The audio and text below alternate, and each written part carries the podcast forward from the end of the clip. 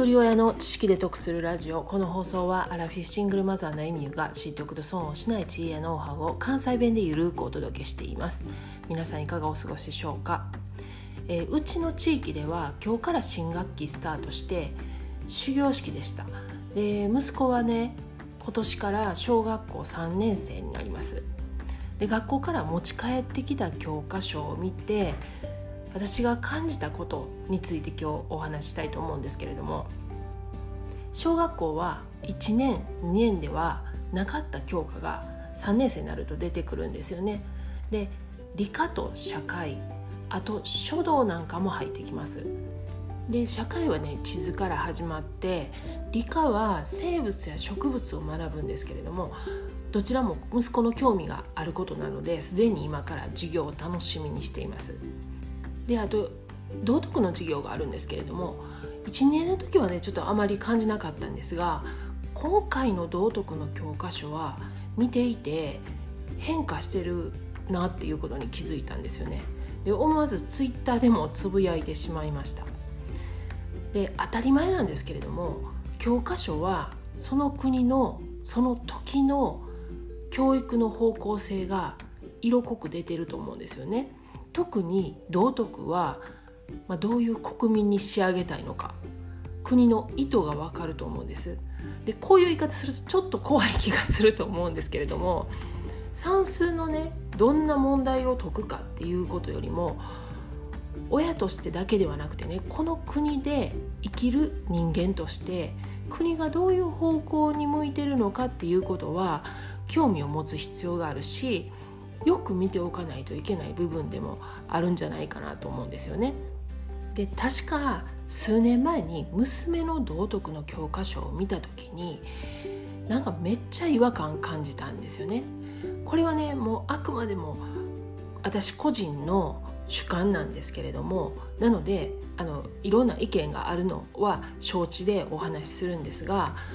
人を思いやるとかまあ、いじめに関連することとか大切なこともたくさん書かれてたんですけども例えば我が国の伝統と文化の尊重国を愛する態度とか畏敬の念とか家族愛あと公共の精神これね私のバイアスがそうさせてるのかなんかしっくりこないんですよね。でそれらの言葉に比べてまあ、人権とか平和とか共生共に生きるっていう共生ねっていう文字が少なかった気がします。であまりバランス良くないなって感じてたんですよね。ただ今回息子の教科書を見てね少しホッとしました。